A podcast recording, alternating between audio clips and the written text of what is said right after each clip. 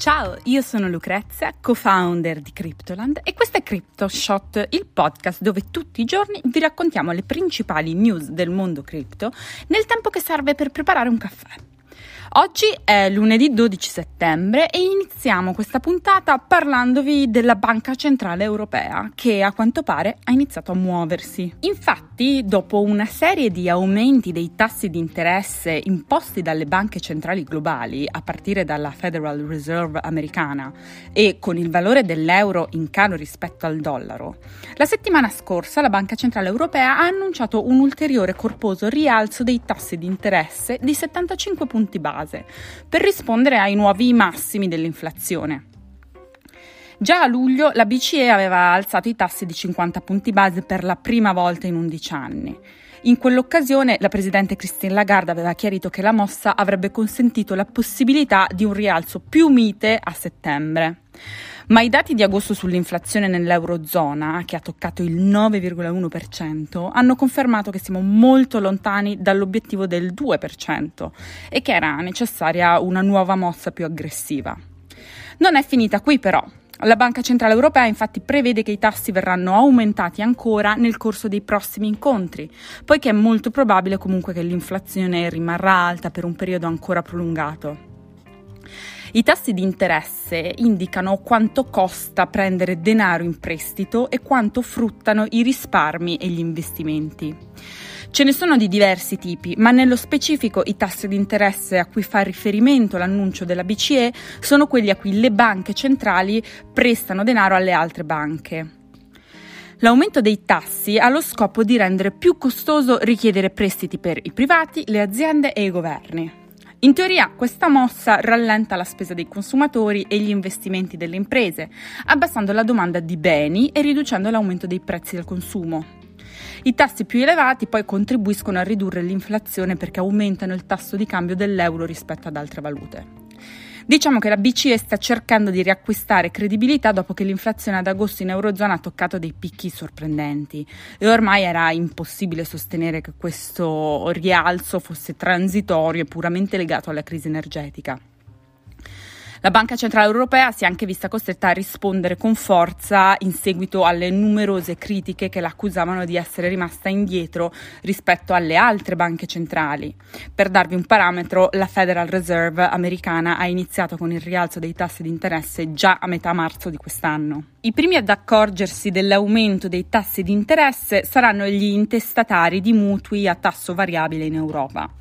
Questo perché eh, per loro le rate variano in funzione dei tassi di riferimento del mercato e di conseguenza un rialzo di questi ultimi renderà le rate del mutuo più salate saranno più ridotti gli effetti sui prestiti al consumo, che a differenza dei mutui non hanno un legame diretto con i tassi di interesse e tradizionalmente si adeguano con più lentezza ai rialzi, ma gli effetti ci saranno comunque. Andiamo avanti. Allora, questo settembre dobbiamo prepararci a vederne delle belle sui mercati, soprattutto perché ci aspettano degli eventi molto importanti che potrebbero rappresentare la salvezza o la disgrazia degli investitori, sia per chi si occupa di criptovalute che per chi si occupa di finanza tradizionale. Vediamo insieme un po' che cosa dobbiamo aspettarci. Prima di tutto, domani 13 settembre gli Stati Uniti pubblicheranno i nuovi dati aggiornati sul Consumer Price Index che mostreranno come si sta evolvendo la situazione inflazione. Poi tra il 13 e il 15 settembre verrà completato il merge di Ethereum, che è uno degli eventi più attesi dal mondo cripto per quest'anno. E infine il 21 settembre la Fed renderà pubbliche le sue decisioni sui tassi di interesse e molti si aspettano un ulteriore aumento. In questo mese già carico di tensione però si va ad aggiungere anche un'altra data importante da segnare sul calendario, il 19 settembre, infatti, dovrebbe essere finalmente il giorno in cui la Security and Exchange Commission rivelerà le sue decisioni sulla causa intentata contro Ripple, la società che controlla XRP, la settima criptovaluta sul mercato per market cap, accusata di aver messo sul mercato il token spacciandolo per utility, quando in realtà si tratta di una security. Ma perché l'esito di questa causa, che dura da quasi due anni, dovrebbe interessare gli investitori? Perché dal risultato di questa battaglia legale potrebbe dipendere l'atteggiamento futuro della SEC nei confronti di altre criptovalute, con conseguenze potenzialmente anche molto gravi per i mercati cripto. Infatti, qualora la Security and Exchange Commission dovesse vincere, si potrebbe aprire una nuova fase molto più ampia in cui la SEC potrebbe accusare centinaia, se non migliaia di progetti cripto di aver violato la legge nello stesso modo di Ripple. Negli Stati Uniti viene definito security un asset finanziario che non può essere legalmente messo sui mercati e promosso senza esplicita approvazione da parte della SEC. Quindi le criptovalute che dovessero essere riconosciute come security, messe sul mercato senza tale approvazione, dovrebbero essere ritirate dagli exchange, pena la chiusura degli exchange stessi. Proprio giovedì scorso il presidente della SEC, Gary Gensler, ha rilasciato un'intervista in cui ha dichiarato di ritenere che addirittura il 99% delle criptovalute in realtà siano security. Sebbene la SEC operi solo negli Stati Uniti, moltissimi altri paesi hanno leggi simili a riguardo. Perciò, se il 19 settembre la SEC confermasse che Ripple è una security, presumibilmente in futuro possiamo aspettarci che il mercato cripto potrebbe venire stravolto dagli interventi della medesima agenzia. In tutto questo però c'è anche la possibilità che la decisione venga ritardata o posticipata ancora una volta, come è già successo diverse volte in questo caso. Concludiamo l'episodio di oggi parlandovi della regina Elisabetta II, di shitcoin e NFT. Infatti, in modo quasi inevitabile e prevedibile, anche il mondo degli asset digitali non è rimasto indifferente alla scomparsa della regina Elisabetta, che si è spenta giovedì 8 settembre all'età di 96 anni. Fin dalle ore successive alla morte della sovrana, gli exchange e i marketplace di NFT sono stati letteralmente invasi da opere e token che portavano il suo nome. Sono decine i token spuntati dopo che la BBC e gli altri organi di stampa hanno confermato il decesso di Elisabetta II. Per citarne qualcuno abbiamo Queen Elizabeth Inu, Save the Queen, Queen, Queen Dodge, London Bridges Down e RIP Queen Elizabeth. Per non parlare poi del volume impressionante di contenuti comparsi in brevissimo tempo su OpenSea, il più grande marketplace di NFT.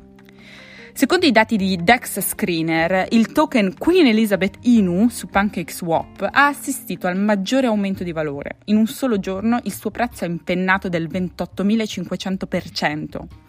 Il token chiamato Elizabeth ha visto scambi per 2,7 milioni di dollari in meno di 12 ore.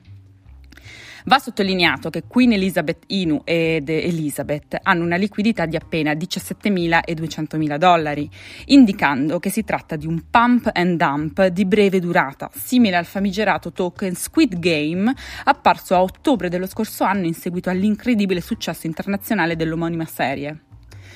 Questo tipo di criptovalute vengono chiamate shitcoin e sono delle vere e proprie cripto che si ispirano ai meme e ai trend di internet.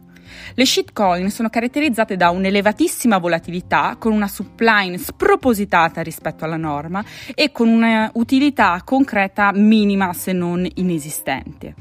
I rischi dunque sono sicuramente chiari. Ovviamente il consiglio è quello di starne alla larga. Pare quasi superfluo specificarlo, ma nessuna di queste iniziative è stata messa in campo con il supporto o l'autorizzazione della famiglia reale britannica. L'episodio di oggi finisce qui. Io sono Lucrezia e vi aspetto domani a Parigi, dove saremo ospiti della Binance Blockchain Week e trasmetteremo la prossima puntata di CryptoShot direttamente da lì. Buona giornata!